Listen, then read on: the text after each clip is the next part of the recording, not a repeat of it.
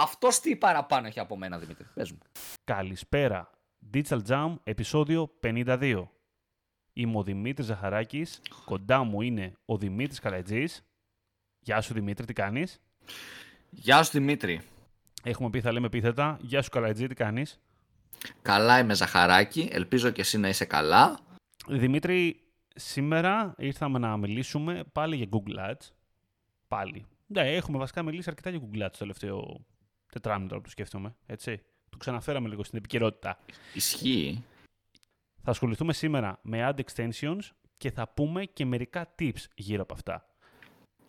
Θα Ωραία. Δούμε, θα δούμε ποια είναι αυτά τα extensions που χρησιμοποιούμε στα Google Ads, τι διαφορές έχουν, πότε είναι καλό να τα χρησιμοποιήσουμε και πώς μπορούν να γίνουν πιο αποδοτικά μερικές φορές. Πώς γίνονται χρήσιμα και δεν είναι απλά ότι α, έβαλα extensions, έτσι.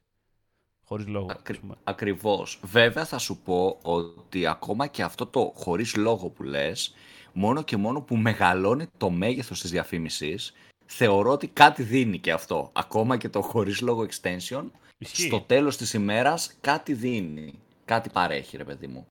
Οπότε θα δούμε σήμερα κάποια πράγματα γύρω από τα ad extensions, το πότε τα χρησιμοποιούμε, πότε είναι καλύτερο και μερικές συμβουλές γύρω από αυτό, γύρω από το performance. Μερικές φορές, όπως λέει και ο Δημήτρης, ναι, OK, okay, χρησιμοποιούμε και πολύ αυθαίρετα τα extensions γιατί παίζει ρόλο απλά το μέγεθος διαφήμισης. Έτσι. Ναι, πες το λίγο πώς το εννοείς αυτό όμως. Δηλαδή αυτό που θέλω να πω είναι ότι στο τέλος της ημέρας ακόμα και αν ένα extension μας δώσει συν 1% καλύτερη απόδοση δεν χάνουμε κάτι να το φτιάξουμε. Δεν λέω ρε παιδί μου προς Θεού φτιάξτε τα πάντα και γράψτε μέσα άκυρα πράγματα σχέση με το business και το site που προωθείτε αλλά ακόμα και αν ένα extension που είναι σχετικό εννοείται και γράφετε πράγματα σχετικά με αυτά που όντως προωθείτε, ακόμα και αν αυτό το extension σας βοηθήσει μόνο 1% στο performance, 0,01% ε, στην απόδοση των διαφημίσεων σας, γιατί να μην το κάνετε στην τελική. Δηλαδή, πιστεύω ότι πάει κάπως έτσι, δεν ξέρω αν συμφωνείς Δημήτρη. Κατάλαβα πώς το εννοείς και ισχύει ότι στο παράγοντα performance τέλος πάντων και στο παράγοντα ότι το μέγεθος της διαφήμισης μετράει, ναι, είναι καλό να μπορούμε να χρησιμοποιήσουμε, αν είναι δυνατόν και όλα, ακόμα μερικές φορές και αν ε, κάποιο από αυτά είναι λίγο περιττό, θα το έλεγα. Έτσι. Στη πράξη, εδώ υπάρχει ένα πρόβλημα τώρα. Βέβαια, πηδάμε λίγο πολύ τη συζήτηση τώρα. Ε, στη πράξη αυτό είναι πρόβλημα γιατί εντάξει, η Google πλέον λίγο το αντιμετωπίζει αυτό και θα κάνει optimize μόνη της, ρε παιδί μου. Άμα κάτι είναι πολύ, άμα το θεωρήσει ότι είναι άχρηστο ή δεν είναι καλό, ενδέχεται να το περιορίσει πάρα πολύ και να μην το εμφανίζει. Αλλά το βλέπουμε, αυτό το βλέπεις στο... ενώ τρέχεις τη διαφήμιση, το βλέπεις στο performance, ούτως ή άλλως. Και άμα δεις ότι υπάρχει μια ευκαιρία σε ένα extension που τρέχεις, μπορείς να πάει να το βελτιώσεις σιγά σιγά, να κάνεις αλλαγές, να γίνει ακόμα καλύτερο. Αλλά πάμε στο ρεζουμέ. Πάμε να μπούμε λίγο μέσα τώρα στα Google Ads και να πρακτικά να δούμε σιγά σιγά τι επιλογές έχουμε. Αρχικά πάμε σε, θα μιλήσουμε για search τώρα για search ads, θα μιλήσουμε για display. Θα μιλήσουμε λίγο για display, γιατί λίγο μας ενδιαφέρει στην προκειμένη φάση. Το πιο πλέον κλασικό extension στα Google Ads είναι τα site links. Τα site links, τι είναι Δημήτρη; Τα site links, όπως το λέει και η λέξη, είναι links τα οποία μέσα από το site ε, τα οποία μπορούμε να στέλνουμε το χρήστη σε κάτι συγκεκριμένο, σε ένα συγκεκριμένο landing page. Δίνουμε πάλι site link text, γράφουμε και description και φαίνεται κάτω από τη διαφήμισή μας. Είναι το κλασικό ας πούμε που ψάχνουμε για ανδρικά που κάμισα και βλέπουμε από κάτω από τη διαφήμιση και κάποια άλλα link ειδικά τύπου ανδρικά που κάμισα ε, μεγάλα μεγέθη, ανδρικά που κάμισα κοντομάνικα και έχουμε αυτή την επιλογή να πάμε απευθείας σε, ε, σε αυτό που αναζητούμε, σε ένα subcategory ενδεχομένως ή σε γενικές πληροφορίες. Αυτό σαν τα Cycling Extensions ενώ μπορούμε να τα σετάρουμε όπως όλα τα extensions και σε account level και σε campaign level και σε ad group level, ε, θεωρώ ότι το ιδανικό είναι ανά campaign να έχουμε διαφορετικά site links. Να σας δώσω ένα παράδειγμα. Εάν κάποιος χρήστης ψάχνει γυναικεία παπούτσια Nike, θα είναι πολύ ωραίο να έχουμε δύο site links από κάτω, τα οποία το ένα θα λέει γυναικεία παπούτσια Nike για τρέξιμο, γυναικεία παπούτσια Nike casual ας πούμε, έτσι ώστε να διευκολύνουμε το χρήστη να πάει απευθείας στα γυναικεία παπούτσια που θέλει και αν ζητάει. Δηλαδή, ο ρόλος των extensions είναι να βοηθήσουμε και να απαντήσουμε πιο γρήγορα στην ερώτηση του χρήστη. Αυτή είναι η όλη λογική. Οπότε κάνοντας τα extension σε campaign level μας βοηθάει να κάνουμε αυτό το segmentation. Οπότε στην καμπάνια που είναι για γυναικεία παπούτσια Nike να πάμε και να βάλουμε τα subcategory των γυναικείων παπουτσιών Nike σε αυτά που είναι για Adidas, το subcategory των Adidas και ούτω καθεξής. Και κάνουμε έτσι αυτό το segmentation. Και δεν λέω να το κάνουμε σε επίπεδο ad group, που εκεί θα μιλούσαμε για ακόμα καλύτερο segmentation, γιατί πολύ απλά από ένα σημείο και μετά η διαχείριση των extensions θα είναι πάρα πολύ δύσκολη. Αυτό είναι το πρόβλημα δηλαδή. Στο τεχνικό κομμάτι, εγώ θα σου πω τώρα, δηλαδή αρχικά έχουμε, έχουμε links όπως το είπες, το πιο, στην πιο απλή μορφή. Έχουμε μικρά ads, άμα το βάλουμε κάτω. Έχουμε ένα μικρό headline 25 χαρακτήρων και δύο μικρά πάλι description στο κάτω μέρος. Αυτά σε μια ιδανική περίπτωση που έχουμε desktop και εμφανιστούμε ψηλά ίσως, μπορεί να εμφανιστούν. Μπορεί και όχι, η αλήθεια είναι. Ε, γενικότερα υπάρχει η έννοια αυτή που λέει ο Δημήτρης, δηλαδή ότι χρησιμοποιούμε τα site links για να δείξουμε, να κάνουμε λίγο cross-sell, να δείξουμε κάτι παραπάνω, να πάμε λίγο πιο χαμηλά ίσως ή κάτι το οποίο έχει σχέση με αυτό που αναζήτησε ο χρήστης. Δηλαδή, αν όπως είπε τώρα, ψάχνει κάποιος παπούτσια, ναι, δεν θα του δείξουμε μπουφάν, ας πούμε, από κάτω στα site links. Είναι καλό να του δείξουμε κάτι το οποίο μπορεί να έχει σχέση με αυτό που αναζήτησε. Άμα αναζήτησε μια μάρκα, συγκεκριμένο και ας πούμε μπουφάν, έχει νόημα να του δείξουμε προσφορές πάνω σε αυτή τη μάρκα ή μια μάρκα η οποία μπορεί να έχει σχέση, να είναι παρόμοιο κοινό με αυτό που αναζήτησε ο χρήστης. Του δίνω απλά μια δεύτερη ευκαιρία. Είναι βασικά το, είναι αντίστοιχο με το όπως ο χρήστης όταν σκρολάρει και βλέπει ένα προϊόν, όταν φτάνει στο κάτω μέρος της σελίδας, που του προτείνει κάποια άλλα προϊόντα. Είναι η τελευταία ευκαιρία πριν φύγει από το ad μας. Γι' αυτό είναι και χαμηλά τα site links. Όχι απαραίτητα όμως ότι του δείχνει άλλα προϊόντα, γιατί μπορεί να ναι, τις μπερδέψεις. Ναι, να μπερδευτούμε, ρε παιδί μου. Προϊόντα το λέω για τα e-shop τώρα, με αυτή την έννοια. Ναι. Αλλά στην ε... περίπτωσή μας του δείχνει άλλη, άλλη διαφήμιση. Άλλη διαφήμιση, εγώ θα το πω καλύτερα, για να μην τον χάσει το χρήστη ή να του δώσει ένα ακόμα λόγο να σε προτιμήσει να πατήσει πάνω. Ή, ή να γίνεις πιο συγκεκριμένος. Δηλαδή, από τη στιγμή που εγώ ψάχνω παπούτσια Nike, okay, και θέλω παπούτσια Nike casual, αλλά γράφω παπούτσια Nike στην Google. Εάν δώσω το cycling extension ε, παπούτσια Nike casual, θα το πατήσω απευθείας και θα με διευκολύνει από το να πατήσω τα Nike, να μπω στην κατηγορία, να ψάξω να βρω τα casual, δηλαδή θα γλιτώσω χρόνο. Και πλέον στην digital εποχή που ζούμε, ξέρουμε όλοι πόσο σημαντικό είναι ο χρήστης να γλιτώσει όσο το δυνατόν περισσότερο χρόνο για να κάνει την αγορά, ε, όσο το δυνατόν πιο γρήγορα να παραλάβει κτλ. κτλ. Γνωρίζουμε δηλαδή τη σημαντικότητα στο, στο e-commerce, αλλά ακόμα και στο lead generation, γενικότερα στα, στα sites. Τώρα να σου πω κάτι βέβαια. Υπάρχει μια άλλη λογική γύρω από τα site links. Το είναι ότι το καλό που σου δίνουν, άμα το σκεφτείς, είναι ότι ενώ βλέπει τη διαφήμιση ο χρήστης, βλέπει ένα σύνδεσμο, οπότε έχει λίγο χρώμα. Είναι διαφορετικό δεν έχουμε μιλήσει για, το, για τα call-outs, τα οποία είναι απλά κείμενο, αλλά στην περίπτωση των call-out, ας πούμε, μπορεί να μην το δει ο χρήστης.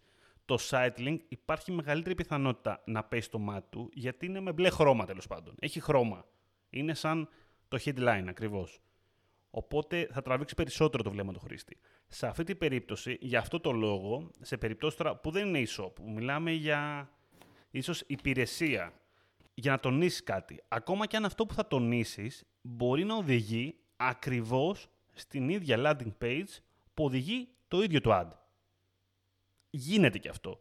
Δεν υπάρχει δηλαδή κάποιος κανόνας που λέει ότι όλα μου τα site links οδηγούν σε διαφορετικά links, έτσι.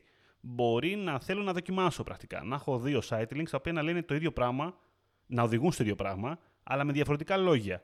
Κυρίως για να δω τι απόδοση έχει το καθένα. Να καταλάβω ότι ο χρήστης μπορεί να θέλει να δει ποσοστό, ο χρήστης μπορεί να θέλει να δει τιμή μπορώ να θέλω να δοκιμάσω κάτι. Ένα άτυπο A-B testing τέλος πάντων. Πολύ σωστό αυτό. Πολύ Έχει σημασία σε κάθε περίπτωση πάντως όλα αυτά να τα βλέπουμε σε σχέση με το τελικό αποτέλεσμα. Δηλαδή να βλέπουμε, να βλέπουμε το ad μας πώς είναι ολοκληρωμένο και να μπορούμε να δούμε ότι αυτά τα πράγματα που βγαίνουν και εμφανίζονται κάτω και πάνω από τη διαφήμιση είναι, δεν είναι άσχετα και είναι ομοιόμορφα, τέλος πάντων, έτσι. Πρέπει να, το, πρέπει να το δούμε λίγο. Δεν είναι απλά να τα περνάμε και να τα πετάμε έτσι. Έχει μεγάλη σημασία. Και να σου πω κάτι, στο παράγοντα τώρα του, των extension γενικότερα. Τα extension έχουν κάτι το οποίο θα το πούμε τώρα και παίζει και για τα υπόλοιπα. Μπορούμε να τοποθετήσουμε είτε σε επίπεδο ε, καμπάνιας, που είναι το πιο στάνταρ. Το είπα και εγώ αυτό, Δημήτρη. Ναι, αυτό. Μπορούμε να τα τοποθετήσουμε και σε επίπεδο ad group. Άμα θέλουμε κάτι πιο αυστηρό σε επίπεδο segmentation. Μπορούμε να τα βάλουμε και σε επίπεδο account. Το οποίο, εντάξει, OK. Okay. Κοίταξε και το επίπεδο σε... account, θα σου πω, εγώ εκεί που διαφωνώ... Σε κάποιες περιπτώσεις, εγώ θα συμφωνήσω ότι OK, okay, μπορεί να γίνει. Κοίτα, εκεί που πιστεύω ότι είναι πολύ δύσκολο ε, να δουλευτεί είναι σε επίπεδο ad group. Είναι αυτό που είπα και πριν.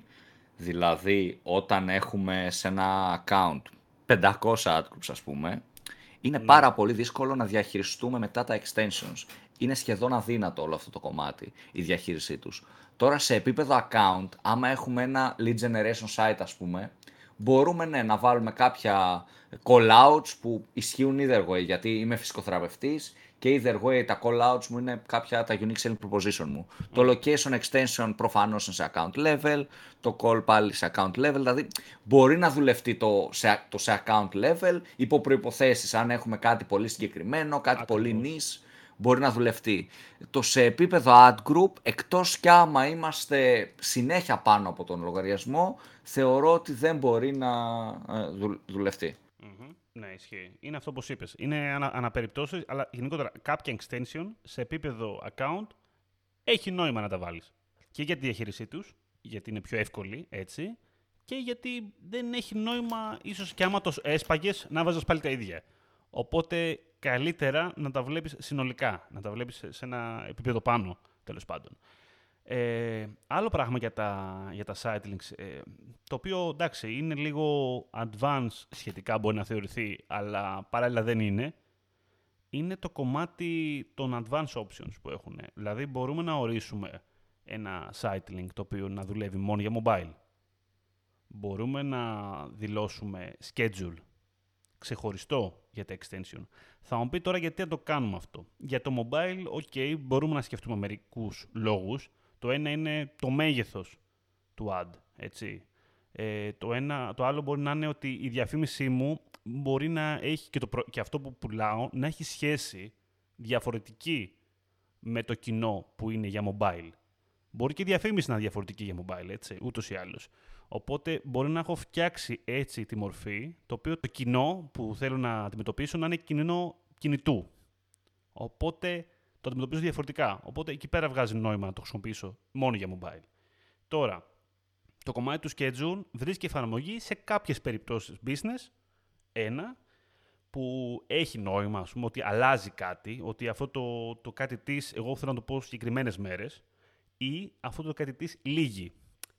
Τι εννοώ, εννοώ περίπτωση, ε, ξεκινάνε οι, οι θερινές προσφορές, ε, έχω φτιάξει εγώ ένα site link το οποίο το έχω καρφιτσώσεις σε, όλο μου, σε όλες τις καμπάνιες που έχω από κάτω, αλλά δεν θέλω και να ξεφύγω και να πάει να τρέχει μέχρι τον Αύγουστο, οπότε δηλώνω ένα end date ή δηλώνω και ένα start date, οπότε το έχω στήσει πιο πριν εγώ, ώστε να ξεκινήσει και να δουλεύει μόνο του και να τελειώσει μόνο του, για να αποφύγω να συμβεί κάποιο λάθος, με λίγα λόγια. Έτσι. Ωραίο και σημαντικό αυτό. Δεν το κάνουμε πάρα πολύ γενικότερα και είναι και ο λόγος που βλέπουμε πολλά λάθη να γίνονται. Ε, ειδικά σε e-commerce. Τώρα, πάμε, πάμε λίγο παρακάτω. Τα site links είναι κάτι πάρα πολύ, πολύ βασικό και πολύ standard θα έλεγα για κάθε Google Ad account. Στο αμέσως πιο σημαντικό, άμα μπορούμε να το πούμε και πιο standard, είναι τα call-out extension. Τα call-out extension είναι κάτι πάρα πολύ απλό. Είναι αυτό που λέει και ο Δημήτρης πριν. Είναι εν μέρει τα USP που έχει, μπορεί να έχει ένα business, ένα account. Είναι δηλαδή μικρές φράσεις, 25 χαρακτήρες, το οποίο μπορεί να είναι εγγύηση, μπορεί να είναι ότι έχουμε άμεση αποστολή, μπορεί να έχουμε διαθεσιμότητα. Ε, είναι λέξεις, είναι headline. Είναι, είναι headlines, αλλά παράλληλα δεν μοιάζουν με headlines. Αυτό είναι το κακό που έχει που θα σου έλεγα, εμένα αυτό δεν συμπαθώ στα Google Ads, ότι τα call outs εμφανίζουν σαν description στο τέλος της ημέρας.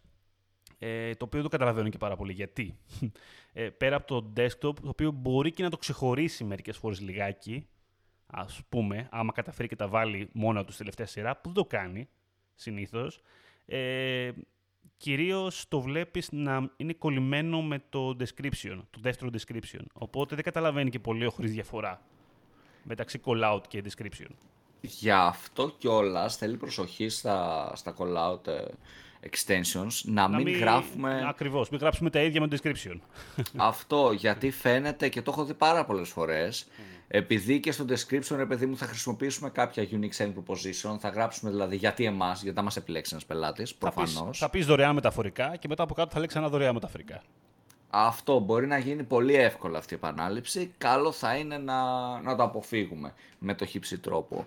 Θεωρώ θετικό στο συγκεκριμένο κομμάτι των extension ότι παίρνουμε και μια έξτρα πρόταση, ρε παιδί μου. Μεγαλώνει λίγο παραπάνω η διαφήμισή μας. Παίρνουμε λίγο παραπάνω pixels στην οθόνη είτε του κινητού ή του υπολογιστή του χρήστη. Που αυτό απαραίτητος είναι θετικό, εννοείται. Από εκεί και πέρα Σίγουρα 8 στους 10 ας πούμε, δεν θα το διαβάσουν, δεν θα δώσουν τόσο πολύ βάση, εννοείται, αλλά ναι. Σε επίπεδο εμφάνισης, τα call-outs εμφανίζονται δηλαδή από 2 έως 4. Προσωπικά δεν έχω δει λιγότερα από 2, δεν έχω δει περισσότερα από 4. Οπότε θεωρώ ότι και από ό,τι καταλαβαίνω από ό,τι διαβάζω ότι εκεί πέρα βρίσκεται κάπου το όριο. Δεν μπορείς φυσικά να επιλέξεις ποια θα εμφανιστούν αν έχεις δηλώσει πάρα πολλά. Έτσι, αυτό ισχύει για όλα τα extension που μιλάμε σήμερα, ούτως ή άλλως. Ε, έχουμε πάλι η ίδια κατάσταση όσον αφορά το segmentation, δηλαδή και πάλι μπορείτε να τα βάλετε σε επίπεδο account, οπότε αν έχετε κάποια USP τα οποία ισχύουν γενικότερα σε όλο το λογαριασμό, τα δηλώνετε σε επίπεδο account. Άμα μετά, ε, πηγαίνοντας πιο κάτω, έχουμε κάτι ε, ξεχωριστό, μπορούμε να προσθέσουμε κάτι ξεχωριστό, με λίγα λόγια. Ε, Επίσης, έχουμε πάλι δυνατότητες, φυσικά και για ad group το ίδιο πράγμα ισχύει, όπως είπαμε πριν για τα site links. Ε, πάλι έχουμε advanced options που έχουν να κάνουν με mobile και με schedule ή με start and date για κάποιο USB το οποίο είναι λίγο ιδιαίτερο τέλος πάντων. Λίγη, κάνει, δεν δουλεύει, δεν ισχύει κάθε μέρα. Κυριακές, κλασική περίπτωση. Ε, είναι ωραίο να δηλώνεις η διαφήμισή σου να γίνεται λίγο customized, έτσι. Δηλαδή να λέμε ότι ε, δουλεύω Κυριακή, είμαι ανοιχτά την Κυριακή και εγώ που μπαίνω σαν χρήση και το αναζητώ, θέλω να δω. Θέλω να δω. Είναι, είναι, πολύ, είναι θεμητό να το δω ότι είσαι ανοιχτά τις Κυριακές. Γιατί μπήκα Κυριακή να το δω τη διαφήμιση. Οπότε ένα κλασικό tip τώρα θα το πω τέτοιο είναι να χρησιμοποιείς αυτό. Δηλαδή να βάλεις ένα schedule μπορεί να έχεις ότι ανοιχτά Κυριακές όταν είναι για Κυριακή να εμφανίζεται γιατί τότε τον ενδιαφέρει το χρήστη να το μάθει. Δεν τον ενδιαφέρει, πούμε. Μπορεί να τον ενδιαφέρει και το Σάββατο, αλήθεια είναι. Σάββατο βράδυ. Ε, άλλη περίπτωση είναι, πώς λέγαμε πάλι, για περιπτώσεις προσφορών, περιπτώσεις με Black Friday.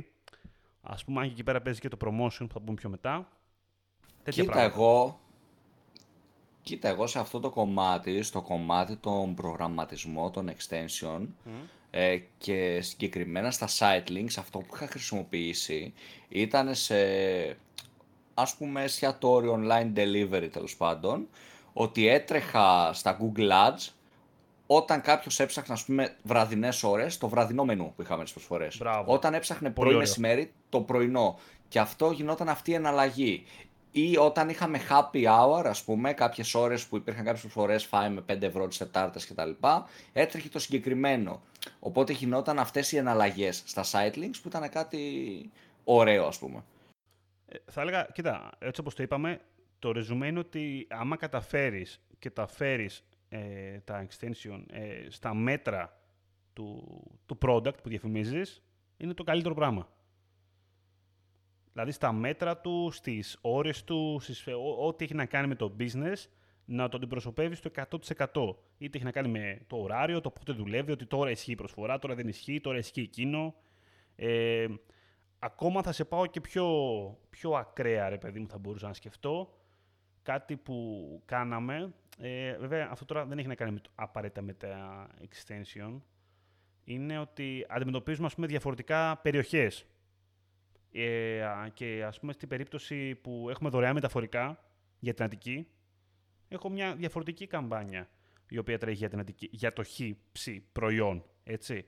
Ε, εκεί δεν θα βάλω το ίδιο USB που λέει δωρεάν μεταφορικά πάνω από 80 ευρώ. Εκεί θέλω να βάλω το ξεχωριστό, το οποίο αφορά δωρεάν μεταφορικά, τέλος. Αυτό.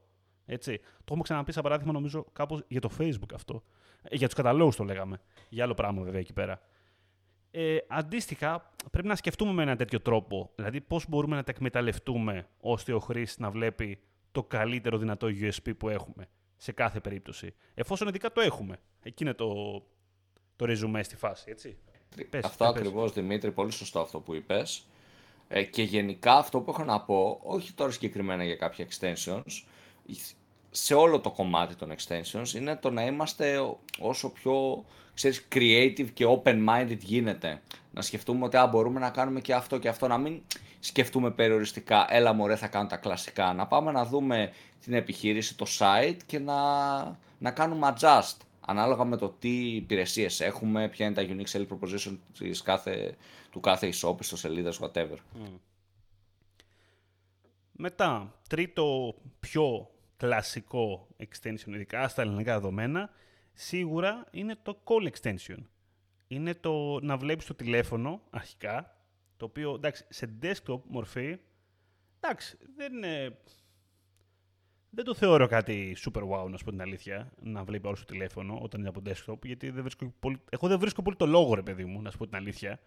Ε, αλλά όταν είναι σε mobile, ναι, έχει πολύ νόημα γιατί μπορεί να πατήσεις και να κάνει κατευθείαν κλίση. Έτσι. Τώρα αυτό, ναι, έχει άλλα θέματα από πίσω, η αλήθεια είναι, το να έχεις ένα τηλέφωνο σε, ένα, σε μια διαφήμιση, θέματα που έχουν να κάνουν με το conversion, ας πούμε. Αλλά, εντάξει, λύνονται και αυτά, άμα θέλεις, λύνονται με call trackings και με νούμερα κτλ. κτλ. Απλά, εντάξει, πρέπει να το λάβουμε κάπως υπόψη μας, όπως έχουμε ξαναπεί, στο κομμάτι του performance. Και εκεί πάλι έχουμε πάλι αντίστοιχες επιλογές για segmentation, είτε σε επίπεδο account, όπως γίνεται κλασικά θα έλεγα, στους περισσότερους λογαριασμούς που έχουν ένα, ένα τηλέφωνο, είτε ακόμα και πάλι σε επίπεδο καμπάνιας ή, ή ad group. Γιατί μπορεί να μην θέλουμε ας πούμε, να εμφανίζει το τηλέφωνο σε κάποιες περιπτώσεις ή μπορεί να θέλουμε να έχουμε ένα διαφορετικό τηλέφωνο να εμφανίζεται για κάποια συγκεκριμένη υπηρεσία. Γιατί δεν θέλουμε ε, ίσως να εμφανιστεί το άλλο τηλέφωνο. Θέλουμε κάπως να κάνουμε μια δικιά μας ε, μια custom μέτρηση πάνω σε αυτό το προϊόν που τρέχουμε διαφήμιση. Και θες να πεις κάτι για το call, διαφορετικό; Όχι μωρέ, το call είναι εντάξει, είναι, είναι, call. είναι το call. Αυτό ναι. ακριβώς. Πάμε, μετά πάμε σιγά σιγά να πάμε λίγο πιο βαθιά και νομίζω το επόμενο στη σειρά μας μπορεί να είναι το, το Structure Snippet Extension. Το οποίο στα... Εντάξει, θυμάμαι την εποχή που το Structure δεν υπήρχε στα ελληνικά δεδομένα. Δηλαδή δεν έτρεχε στα, στο ελληνικό Google τέλος πάντων, ούτε στα αγγλικά δεν έτρεχε. Στην αρχή ξεκίνησε με καθαρά αγγλική γλώσσα, δηλαδή είχες πάλι να βάλεις brands ε, και shows και ό,τι να είναι, μαθήματα και τέτοια ρε παιδί μου στα αγγλικά ε, και μετά το, το ελληνοποιήσανε. Είναι λίγο περίεργο ε, το structure, η αλήθεια είναι. Για πολλά business δεν μπορεί να χρησιμοποιηθεί. Δεν θα δουλέψει σε όλους, ρε παιδί μου, αυτό σίγουρα. Δεν θα δουλέψει σε να Πούμε, να πούμε λίγο τη φάση του βασικά, για κάποιον που το ξέρει. Το structure snippet πρακτικά έχει ένα... Είναι σαν call-outs, τα οποία όμως έχουν είναι όλα γύρω από μια ομπρέλα. Δηλαδή, η, η ομπρέλα αυτή, το δέντρο τέλος πάντων, μπορεί να είναι ασφαλιστική κάλυψη, γειτονιές, εκπομπές, επωνυμίες, branch δηλαδή. Το branch είναι πολύ κλασικό.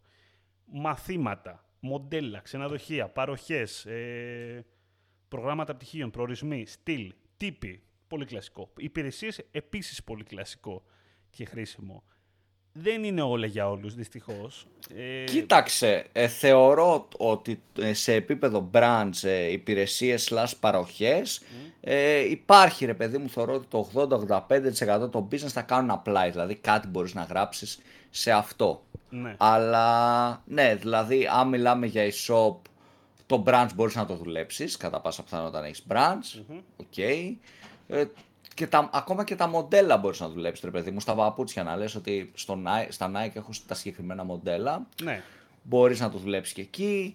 Ε, μπορείς να δουλέψεις το υπηρεσίες μας, οι παροχές μας. ακόμα και να είσαι lead generation, δηλαδή αυτά είναι κάποια κλασικά. Ναι, Τώρα ναι. κάποια άλλα είναι πολύ συγκεκριμένα που ε, είναι για πολύ συγκεκριμένα business, λογικά δεν θα τα χρησιμοποιήσετε.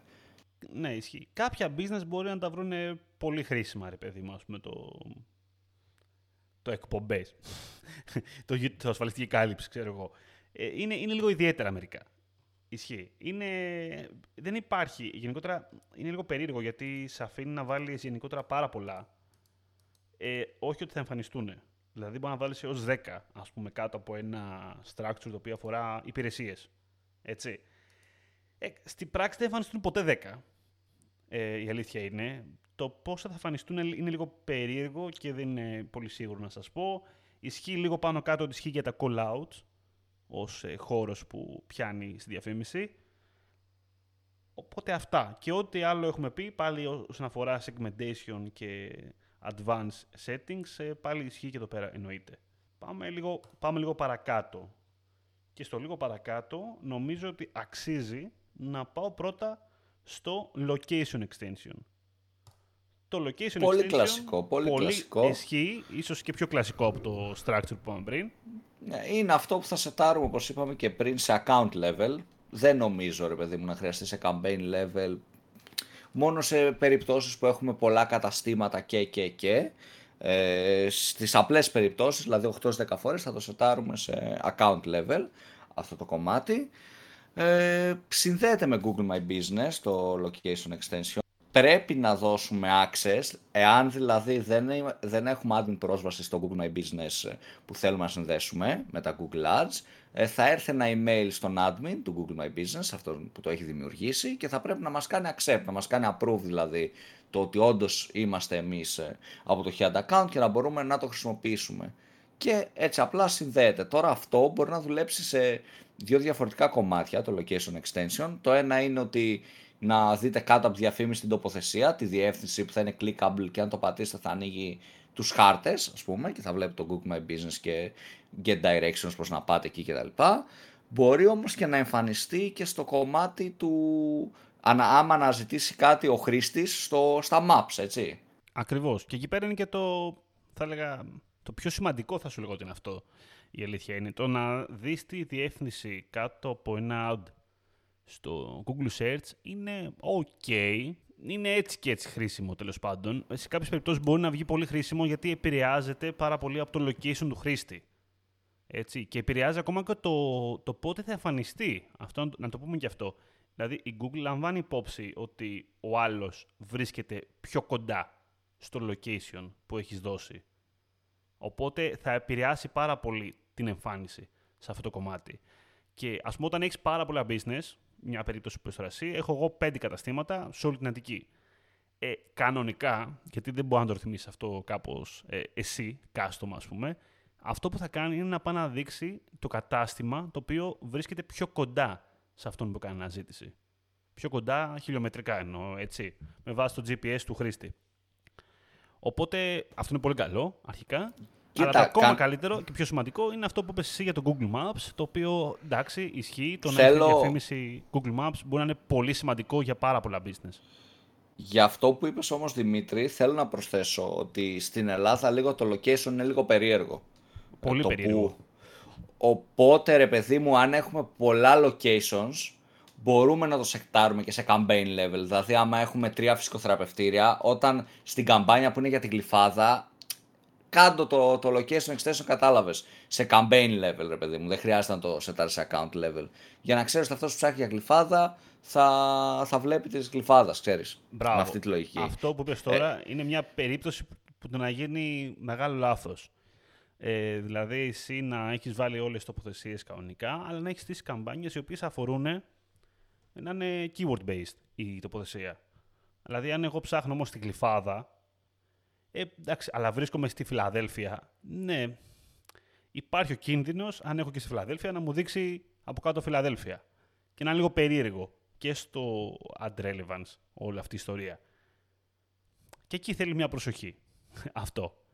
Το σημαντικότερο νομίζω ε, εδώ πέρα βρίσκεται γύρω από το Google Maps γενικότερα. Εδώ να πω ότι είναι πολύ κρίμα το γεγονός ότι δεν μπορούμε να στοχεύσουμε αποκλειστικά Google Maps. Ή να έχουμε την επιλογή τουλάχιστον, δηλαδή να κάνουμε μια search campaign μόνο, που να αφορά μόνο Google Maps, ώστε να μπορούμε να παίξουμε με πιο ανοιχτούς όρους, με λίγα λόγια.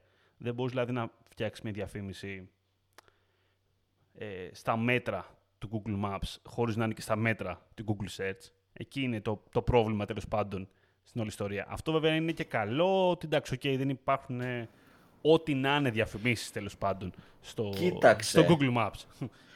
Θα σου πω όμως το άλλο που είναι καλό σε εμάς στην Ελλάδα είναι ότι δεν υπάρχουν πολλοί search partners. Οπότε, εάν επιλέξεις search partners, κατά πάσα πιθανότητα θα μιλάμε ξέρεις, για το YouTube search που είχε βγει πάνω ή για Google My Business. Δεν είναι ότι έχουμε πάρα πολλούς search partners να χάνεις και clicks ε, κτλ. Ναι, ισχύει. Τίποτα. Δεν έχουμε βασικά στην Ελλάδα. Είναι το 2%. Ούτε καν. Αυτό ακριβώς. Οπότε είναι θετικό. Φαντάσου τώρα να είχες και πολλούς search partners και να, να, όταν το κλίκαρες αυτή την επιλογή και το έκανες, το άνοιγες τέλος πάντων, το έκανες enable, να σου χάνονταν πάρα πολλά χρήματα, ένα μεγάλο ποσοστό των χρημάτων σου προς τα εκεί. Ε, θα, ήταν, θα ήταν πρόβλημα αυτό. Θα ήταν πρόβλημα. Πάμε λίγο παρακάτω. Και πηγαίνοντας λίγο παρακάτω, θα πάμε καλύτερα πρώτα νομίζω, Δημήτρη, στο promotion extension. Τα πάω λίγο και με βάση αυτό που υποστηρίζονται λίγο πιο 100% στην Ελλάδα. Το promotion extension, το οποίο ενεργοποιήθηκε πριν, από ό,τι θυμάμαι, πριν δύο χρόνια, αν είμαι, δεν είμαι και 100% σίγουρος, αλλά νομίζω πριν δύο χρόνια το θυμάμαι εγώ. Φθινόπορο ήτανε. λοιπόν, και τι γίνεται στο promotion extension; Πρακτικά έχει να κάνει με promotion, όπως το λέει η λέξη, δηλαδή ε, βρίσκουμε ένα occasion, βρίσκουμε ένα λόγο λοιπόν για να τοποθετήσουμε από κάτω από τη διαφήμισή μας ένα εικονίδιο πρακτικά προσφοράς, discount εικονίδιο και του δηλώνουμε το λόγο. Τι, ποιος είναι ο λόγος λοιπόν που θα γίνει αυτό το promotion; Είναι back to school, είναι Black Friday, είναι αποκριές, είναι νέα χρονιά, Cyber Monday. Έχει κάποιες επιλογές, ούτως ή άλλως έτοιμες και μπορούμε βασικά και να μην βάλουμε. Ε, μπορούμε όχι να μην βάλουμε. Ε, μπορούμε να βάλουμε κάτι. Ναι, μπορούμε να βάλουμε βασικά. Μπορούμε να βάλουμε τον none. Ισχύει. Καλά το ξεκίνησα. Μπορούμε να μην δηλώσουμε κάποιο συγκεκριμένο occasion στην περίπτωσή μας. Ε, μπορούμε να δηλώσουμε αν υπάρχει κάποια συγκεκριμένη έκπτωση η οποία αφορά ποσό ή ποσοστό ή έως ή έως τόσο ή έως 5 ευρώ ξέρω εγώ και ούτω καθεξής να γράψουμε τι είναι αυτό, ένα item, ένα τίτλο, πρακτικά πάλι, 20 χαρακτήρες, να δώσουμε ένα URL, το οποίο απευθύνεται η προσφορά, μπορεί να είναι ένα προϊόν, μπορεί να είναι μια προϊόντική κατηγορία. Μπορεί να είναι η κατηγορία προσφορές, χειμερινές προσφορές. Και να δώσουμε, άμα θέλουμε, και κάποια promotion details. Δηλαδή, μπορεί να υπάρχουν ε, τύπου ότι είναι με κάποιο κουπόνι. Δηλαδή, και να δηλώσουμε κάτω από το ad πρακτικά να υπάρχει να εμφανίζεται το κουπόνι το οποίο χρησιμοποιεί ο χρήστης για να πάρει την έκπτωση. Ή να, είναι, ή να ισχύει πάνω από κάποιο ποσό αυτή η προσφορά που γράφουμε. Μπορούμε και να μην το δηλώσουμε καθόλου. Το promo code θεωρώ ότι είναι εντάξει, πολύ δύσκολο, ειδικά για τα ελληνικά δεδομένα και εντάξει, εγώ δεν το προτείνω, να σου πω την αλήθεια. Εδώ το προτείνουμε δηλαδή τόσο πολύ για Facebook, πόσο μάλλον τώρα για Google Ads στο search να εμφανίζεται ένα promo code. Είναι λίγο Δεν... ακόμα... Ξέρεις τι, θα σου πω τι πιστεύω. Το κομμάτι promo code δεν είναι ότι ο άλλος θα το κάνει copy-paste παιδί μου και το χρησιμοποιήσει, να σου πω την αλήθεια. Ε, σίγουρα το ξεχάσει.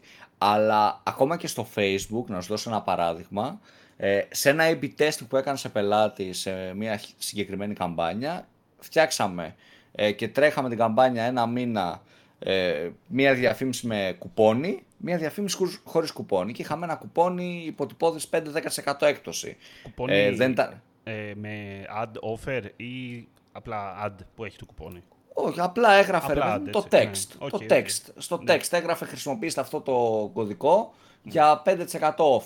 Ή μια διαφήμιση το είχε αυτό ή άλλη δεν το είχε. Η διαφήμιση που είχε το κουπόνι πήγε πάρα πολύ καλύτερα και να σου πω την αλήθεια, το κουπόνι δεν χρησιμοποιήθηκε τόσο πολύ.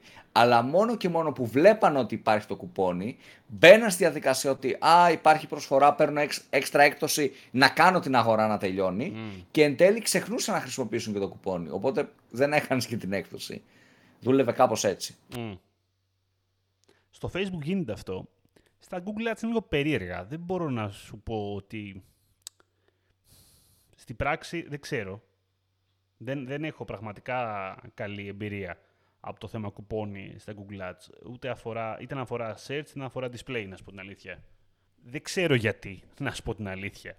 Δεν το έχω ακόμα προ, προσδιορίσει το πρόβλημα που βρίσκεται εκεί πέρα. Αν έχει να κάνει με το χρήστη, αν έχει να κάνει ότι ο τρόπος που το βλέπει, δεν το βλέπει, είναι λίγο περίεργο. Εσύ τι πιστεύεις; Ναι, είναι λίγο γενικά το κουπόνι, το κουπόνι περίεργο. Τώρα στο κομμάτι του search advertising, ε, ακόμα πιο περίεργο να σου πω την αλήθεια. Δηλαδή, mm. ποιος θα το δει, μωρέ, και τι θα το κάνει copy και δεν θα το θυμάται και θα προσπαθήσει να γυρίσει πίσω και θα γυρίσει πίσω, αλλά δεν θα δει την ίδια διαφήμιση και μετά θα πει δεν αλλού. Εν τέλει. Ε, είναι λίγο περίεργο το, ναι. το κουπόνι και η χρήση του. Δηλαδή, δεν ξέρω, μπορεί να κάνει καλό, μπορεί να κάνει και κακό. Θέλει να το. θέλει τεστ. Όλα είναι trial and error προφανώς, έτσι. Ναι. Αλλά στο μυαλό μου ως, η χρήση κουπονιού σε search διαφήμιση μπορεί να κάνει και κακό. Δηλαδή και εμένα μου έχει τύχει να πάω για να δω το κουπόνι, να ξεχάσω μετά τον κωδικό γιατί δεν το έκανα copy-paste.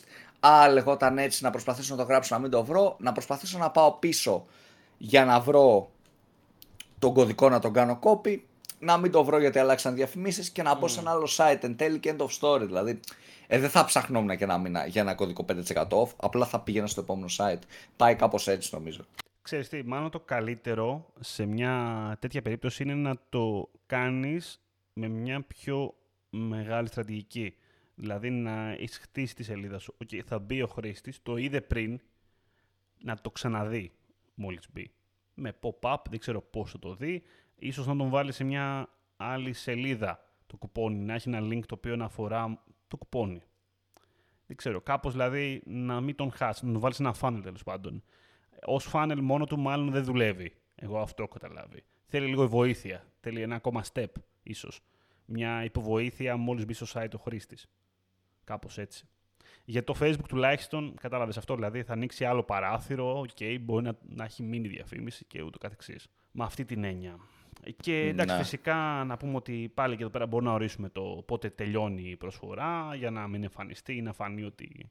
Μην φανεί μια προσφορά ότι ισχύει ακόμα αλλά δεν ισχύει και γίνει μεριζίλη.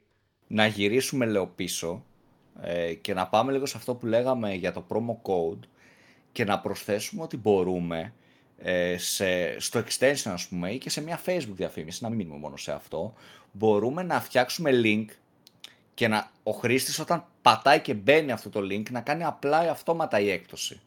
Υπάρχει και αυτή η δυνατότητα. Μπράβο. Οπότε έτσι γλιτώνουμε όλο αυτό το κομμάτι, δηλαδή αυτή είναι η λογική.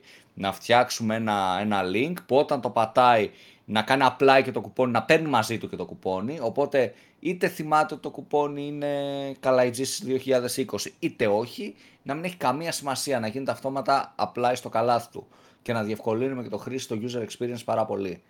Γενικά το αυτοματοποιημένο κουπόνι, δεν ξέρω πώς, δεν θυμάμαι τη λέξη τώρα πώς λέγεται αυτό, που ενεργοποιείται αυτόματα με link, είναι φοβερό best practice για μένα, όχι μόνο για Google Ads, γενικότερα. Έτσι. Συντομεύεις όλη τη διαδικασία. Οπότε είναι υπέρ του χρήστη, είναι υπέρ του conversion rate, όλη αυτή η ιστορία. Οπότε, αν μπορούμε να το έχουμε στο e-shop μας, είναι πάρα πολύ καλό σε κάθε περίπτωση, ειδικά για κουπόνια. Και στο κομμάτι τώρα που πήγαμε να πούμε για τα price extension, τα οποία είναι λίγο περίεργα με την έννοια ότι εντάξει, Ελλάδα υπάρχουν τα price extension, εμφανίζονται, δεν είμαι σίγουρος πότε, ε, είναι λίγο περίεργη περίπτωση, ενώ τα μπορεί να στα προτείνει η Google να τα βάλεις, δεν υπάρχει γλώσσα, εδώ είναι ένα πρώτο πρόβλημα, δεν μπορούμε να ορίσουμε ελληνικά ας πούμε, στα price extension, με αποτέλεσμα ας πούμε, να βγάζει κάποιες λεξούλες αγγλικές από κάτω. Ε, εκεί πρακτικά τι κάνεις, μπορείς, μοιάζει λίγο, θα έλεγα εγώ, τον ε, πρόγονο των ε, shopping ads, θα μπορούσα να πω. Γιατί αντίστοιχα πάλι μπορείς να δηλώσεις ε, ή προϊόντα, ή brands, ή location σε περίπτωση που μιλάμε για κάτι ίσως τουριστικό, product categories, services, υπηρεσίες και να δηλώσεις κάποιες τιμές από κάτω με τίτλους, έτσι. Και μία μικρή περιγραφή. Μπορείς να βάλεις πάρα πολλά, δεν εμφανιστούν προφανώς όλα αυτά που θα βάλεις, θα κάνει μια επιλογή. Ε, δυστυχώς, στην πράξη, είναι λίγο περίεργο το πότε εμφάνιζε στην Ελλάδα. Δεν το έχω προκαθορίσει. Υποϋποστη... Υποϋποστηρίζεται το pricing station στην Ελλάδα. Προσωπικά δεν το έχω δει ποτέ. Έχω δει να τρέχει και να εμφανίζεται, δεν έχω καταλάβει πού. είναι λίγο περίεργο. Αυτό. Δεν ξέρω αν έχεις καμία εμπειρία. Ούτε καν, ε. Ούτε, δεν το έχω δει ποτέ. Εγώ το έχω δει μια φορά, ξέρω. Εμένα προσωπικά με τρελαίνει γιατί η ίδια η Google σου λέει, Α, μου λέει, έλα, βάλε price extension, ξέρω, recommendation, ας πούμε. Α, λέω, εντάξει, λέω, μπορεί να έχει ανοίξει. Μπορεί να δουλεύει. Ε, το κάνω. Βλέπω κάτι impressions, βλέπω κάτι, αλλά τι γίνεται τώρα. Πού τρέχει αυτό το πράγμα, ποιος το βλέπει. Δεν μπορώ να καταλάβω, ας πούμε. Για εξωτερικό, ειδικά μιλάμε, είναι πολύ ωραίο σίγουρα και όσο μπορούμε να εκμεταλλευτούμε έτσι αλλιώς, όπως είπαμε, το χώρο της διαφήμισης, τον εκμεταλλευόμαστε. Και πάμε μετά, Δημήτρη, λέω να πάμε στο, να πάμε στο καινούριο, στο beta μας. Στο lead form extension. Να πούμε μια κουβέντα εκεί αυτό. Βαριά κουβέντα. Θέλω να πω εγώ γι' αυτό κάτι. Πες εσύ. Θέλω να πω γι' αυτό. Θα έχεις μαζί εμένα. Λοιπόν, όταν βγήκε, να σου πω την αλήθεια, εγώ το λέω game changer, παιδί μου. Λέω θα γίνει χαμός με αυτό το, το, το lead form. Ε, αυτό που παρατηρώ, βασικά να εξηγήσουμε πρώτα τι είναι το lead form extension, δεν, δεν το εξηγήσαμε. Ναι. Λοιπόν, το lead form extension είναι, όπως το λέει και ο τίτλος, είναι όταν παίρνουμε lead, ε, οπότε κυρίως μιλάμε για lead generation site, σε e-shop δεν έχει καμία χρήση να το βάλετε αυτό το, το extension. Ε, και μπορεί να είναι, όταν λέμε lead, μπορεί να είναι τα στοιχεία του χρήστη για κάτι. Να είμαστε φυσικοθεραπευτής και να πάρουμε τα στοιχεία και το πρόβλημα ε, του χρήστη που αναζητάει κάτι. Μπορεί να είμαστε κατασκευαστές κουζίνας και να πάρουμε τα στοιχεία του για να τον καλέσει ο πολιτής μας και να κανονίσει, για να καίνει σπιτιού αντίστοιχα. Είναι τέτοιο ε, κομμάτι ή να είμαστε agency. Εύκολη γραφή, εύκολη επικοινωνία για contact, για να κατεβάσω ένα βιβλίο, ένα e-book να κάνω ένα γρήγορο book now, τέλος πάντων, με λίγα στοιχεία, να πάρω μια προσφορά και ούτω καθεξής. Ναι, είναι ότι ενδιαφέρεται για κάτι, ρε παιδί μου. ε, τα προβλήματα... Ό,τι έχει και το αντίστοιχο, τα αντίστοιχα lead ads στο facebook, με λίγο λιγότερες δυνατότητες. Όχι λίγο, αρκετά Αυτό ακριβώς. Ε, και γενικά αυτό που πιστεύω σε αυτό το κομμάτι είναι ε, ότι βασικά το πώς το φτιάχνουμε, ξανα, ξαναπάμε πίσω, τα, τα σκυπάρω λίγο σήμερα, δεν είμαι καλά. Λοιπόν, create your lead form, πηγαίνουμε εκεί και βάζουμε headline, βάζουμε τα στοιχεία της επιχείρησής μας τέλος πάντων και μπορούμε να ζητήσουμε όνομα, μπορούμε να ζητήσουμε τηλέφωνο, email, πόλη, ταχυδρομικό κώδικα, χώρα, όλα αυτά. Μπορούμε να, ζητή, μπορούμε να ζητήσουμε επίσης σε ποια εταιρεία δουλεύει, να ζητήσουμε το εταιρικό του email, να ζητήσουμε τον τίτλο του, τι δουλειά κάνει ε, και το εταιρικό του τηλέφωνο. Μπορούμε να προσθέσουμε και custom ερωτήσεις ε, που έχει Google πάρα πολλές ερωτήσεις για να επιλέξουμε. Με, από ότι αυτοκίνητο έχει από τα πάντα, ρε παιδί μου. Μπορούμε να το κάνουμε λίγο custom και να βάλουμε ένα background image που, ok, δεν φαίνεται τόσο τόσο ωραίο ρε παιδί. Δεν φαίνεται custom, δηλαδή φαίνεται ότι είναι κλασικό της Google. Μην νομίζετε ότι θα κάνει μεγάλη διαφορά. Και επιλέγουμε και το μήνυμα που θα στείλουμε όταν ο χρήστης ε, ε, στείλει τη φόρμα. Εννοείται ότι πρέπει να έχουμε ένα URL με privacy policy και αυτό να μην είναι ρε παιδί μου απλά το γενικό privacy policy, να αναφέρει και ακριβώς τι κάνουμε αυτά τα στοιχεία κτλ. κτλ για να μην έχουμε θέμα το GDPR που είναι κάτι σοβαρό.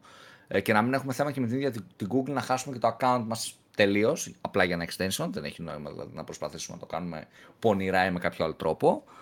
Και ναι, κάπως έτσι αυτό κάνουμε και το έχουμε φτιάξει. Τώρα στην πράξη, εγώ εντοπίζω δύο προβλήματα σε αυτό το extension. Δύο πολύ μεγάλα προβλήματα που θεωρώ ότι κάνουν αυτό το extension ψιλο useless, ας πούμε.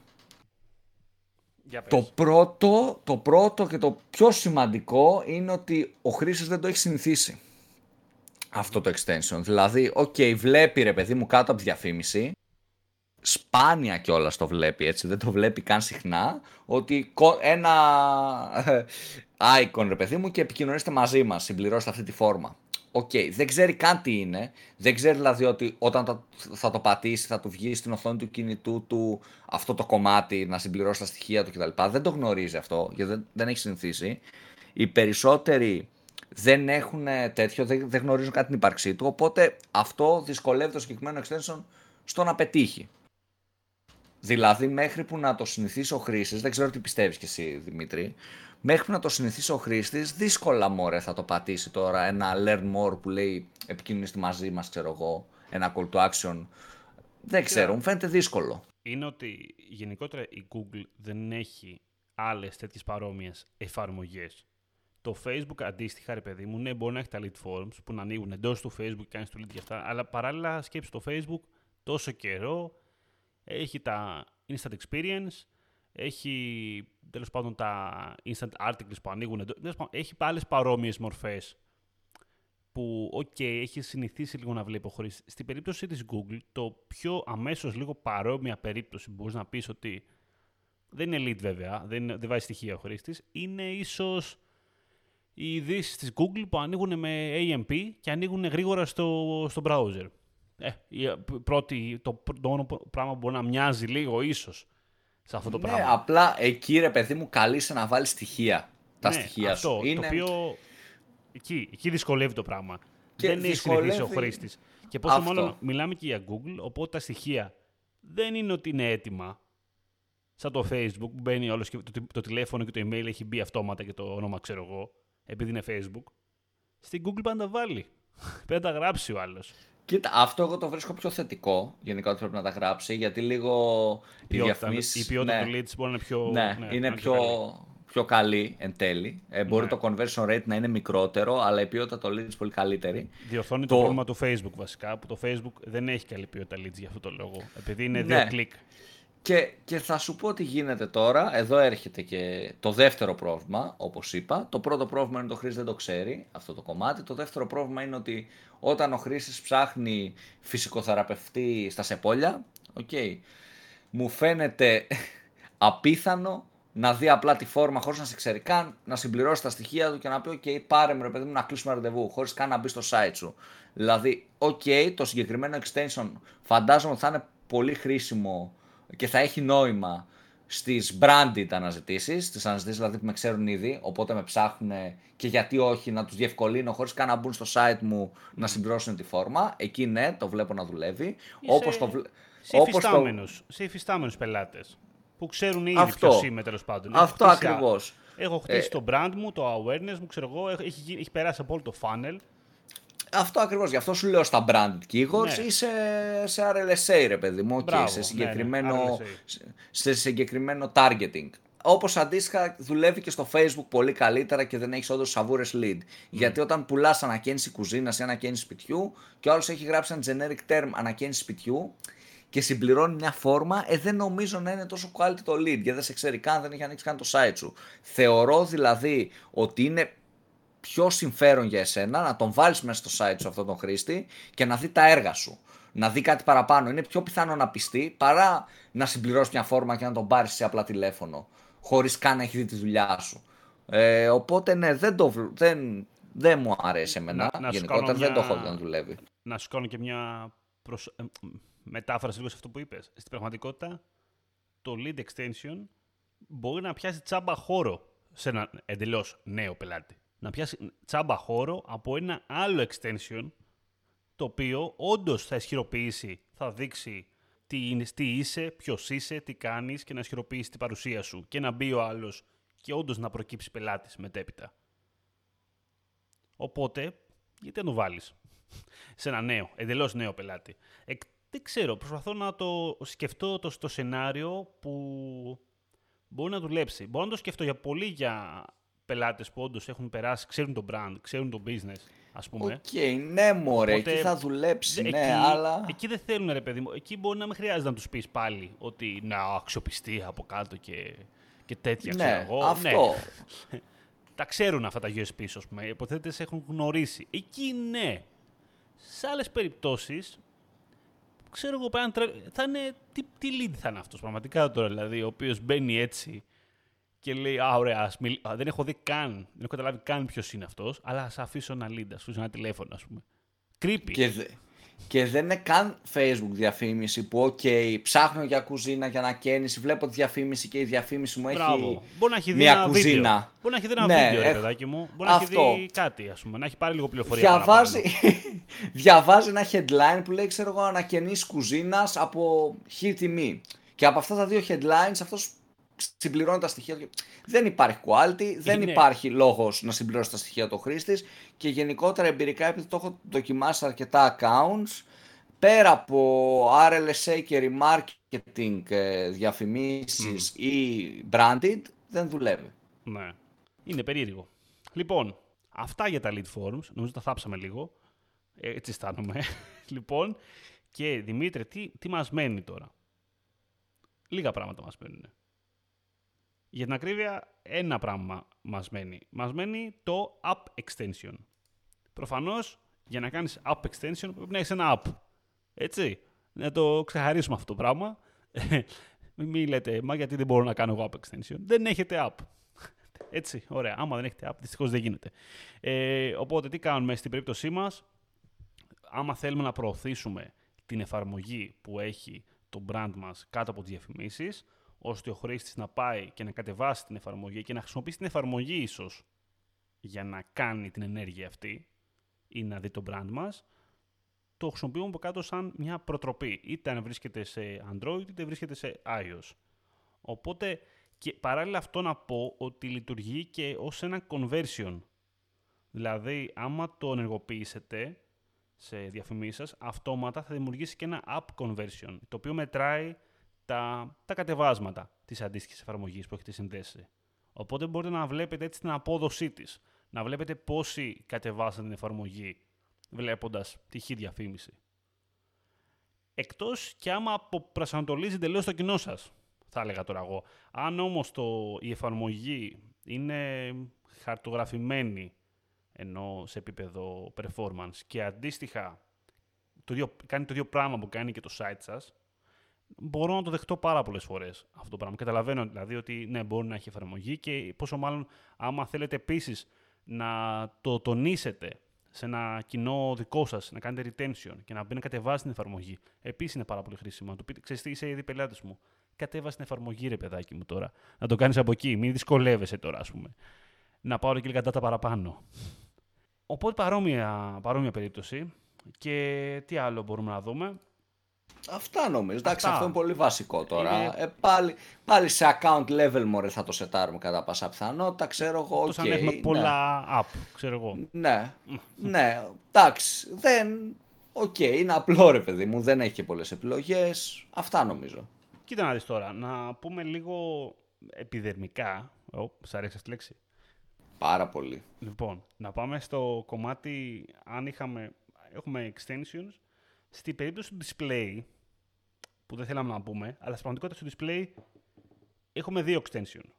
Το ένα είναι που μπορεί να τρέξουν, τα οποία θα τρέξουν λίγο περίεργα, θα σας πω εγώ.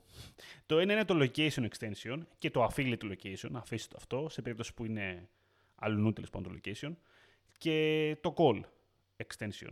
Και τα δύο μιλάμε κυρίως για responsive διαφήμιση και εμφανίζονται με ένα δικό τους τρόπο, το οποίο δεν μπορείτε και πάρα πολύ να επέμβετε σε αυτό. Δεν ξέρετε, δεν ξέρετε πότε θα εμφανιστεί ε, και πού. πού, εντάξει, οκ, μπορεί να το προσαρμόσετε λιγάκι. Γενικότερα είναι λίγο, είναι λίγο ιδιαίτερο. Δεν το συμπαθώ, προσωπικά να σου πω την αλήθεια, όταν γίνεται αυτό, όταν βλέπω ας πούμε, ότι η διαφήμιση αντί να είναι διαφήμιση, έχει βγάλει απλά την τοποθεσία. Έχει βγάλει ένα χάρτη και λέει το μαγαζί είναι εδώ. Εμένα δεν μου λέει κάτι αυτό ας πούμε, για το στόχο της διαφήμισής μου. Στην προκειμένη περίπτωση. Ή να βγάζει απλά το, το, το τηλέφωνο από κάτω, ας πούμε, ως ε, έξτρα μαζί με το display. Ε, δεν τα πολύ συμπαθώ, να σου πω την αλήθεια. Και τα, και τα δύο αυτά. Αλλά τέλος πάντων υπάρχουν. Κομμάτι βέβαια του remarketing, ναι, έχει λίγο περισσότερο νόημα πάλι. Δηλαδή το call, ναι, έχει ένα νόημα και το location εκεί πέρα. Σε νέο πελάτη το βρίσκω μ, έτσι και έτσι, ας πούμε, η εμφάνισή του. Για πες. Επίσης, τώρα που λέμε για extension, να πάμε και στις smart campaigns, στις smart search συγκεκριμένα, ε, όπου υπάρχει και αυτό ίσως θα, θα σας δημιουργήσει πρόβλημα και το έχω δει αρκετές φορές, Ε, η smart καμπάνια, επειδή είναι smart ε, και δουλεύει μόνη της, ρε παιδί μου, και κάνει μόνη της από το AI της Google διάφορα πράγματα, φτιάχνει και μόνη της extensions, φτιάχνει και μόνη της πράγματα γενικά. Ε, οπότε μπορεί να δείτε Sightlink Extension να έχει φτιάξει η Smart μόνη της. Και αυτά τα Sightlink Extension, άμα το structure και τα titles του site σας δεν είναι σωστά δομημένα, δεν θα είναι και αυτά σωστά δομημένα. Οπότε μπορεί να έχετε εκεί πρόβλημα. Θέλει λίγο προσοχή αυτό. Και αυτό θέλει όντως προσοχή αυτό πάρα πολύ, γιατί σκεφτείτε ότι θα βγουν από μόνα τους κάποια Sightlink Extension, ίσως και οτιδήποτε, μπορεί και και τηλέφωνο σκέτο. Mm. Σκεφτείτε, ας πούμε, είχα φτιάξει μια smart καμπάνια απλά για να δω κάτι σε πελάτη και έβαλα σαν στόχο το ότι θέλω να, να πάρω calls, γιατί το πελάτη ήταν lead. Ε, και πο, η διαφήμιση πολλές φορές αντί να γράφει τους τίτλους που είχα δηλώσει εγώ, ε, κάποια headlines κτλ., έβγαζε μόνο το τηλέφωνο, σαν call ad, κατάλαβες. Ε, επειδή είχαμε ζητήσει κλήσεις. Και, και μερικές άλλες φορές έβγαζε κάτι extensions που εκεί επειδή το site ήταν όλο custom και οι τίτλοι ήταν περίεργοι, πολύ περίεργα και λάθος τα extension. Οπότε έστειλα στην Google, επικοινώνησα με το support και μου έστειλε μια φόρμα να συμπληρώσω ε, ότι επιτρέπω στην Google να μπει και να τα βγάλει manual γιατί δεν, δεν μπορούσα κάπως, άλλος, κάπως αλλιώς να τα βγάλω. Τα βγάλουν ήδη τέλος πάντων τα extension. Οπότε θέλει προσοχή οι smart καμπάνιες. Εγώ δεν τη συμπαθώ καθόλου τη smart. Ε, θεωρώ δηλαδή ότι είναι δολοφόνη του performance η smart search. Ε, δεν έχει νόημα. Ναι, εντάξει, δεν γίνεται ρε παιδί μου να μου λες ότι κάνω performance marketing και να μου λες «ΟΚ, έχω κάνει smart search και απλά την αφήνω και εντάξει, και τι κάνεις εσύ στο τέλος της ημέρας». Ε, αλλά ναι, αν τρέχετε αυτές τις διαφημίσεις γιατί είναι εύκολο, είναι εύκολες, δουλεύουν ψηλό αυτόματα και δεν ξέρω εγώ τι, ε, δείτε το αυτό με τα extensions, δείτε το τι, τι λάθος μπορεί να γίνει και επικοινωνήστε με το support να το προλάβετε γιατί φαίνεται όντως πολύ άσχημο. Δηλαδή είναι, μπορεί να γίνουν τέτοια πράγματα. Αυτό, αυτά νομίζω. Δεν ξέρω, εσύ Δημήτρη, έχεις κάτι άλλο να πούμε; Έχω κάτι να πω. Ένα τελευταίο που αφορά το οργανωτικό κυρίως κομμάτι, που έχει ενδιαφέρον να το γνωρίζουμε, είναι ότι τα site links, όπως και τα extension γενικότερα, μπορούμε να δούμε μέσα από τα business data. Εκεί πέρα υπάρχει μια επιλογή το main site link feed. Μιλάω κυρίως για τα site links τώρα, γιατί τα βρίσκω λίγο πιο δύσχριστα στο να τα δημιουργήσει και να τα διαχειριστείς μετέπειτα, όταν έχουν δημιουργηθεί πάρα πολλά. Οπότε από το main site link feed, εκτός ότι μπορούμε να δούμε όλα τα site links που τρέχουν στο account μας και άμα θέλουμε να κάνουμε κάποια διόρθωση να την κάνουμε ή άμα θέλουμε να σβήσουμε κάποια γιατί έχουμε γεμίσει site links, μπορούμε επίσης να το κάνουμε.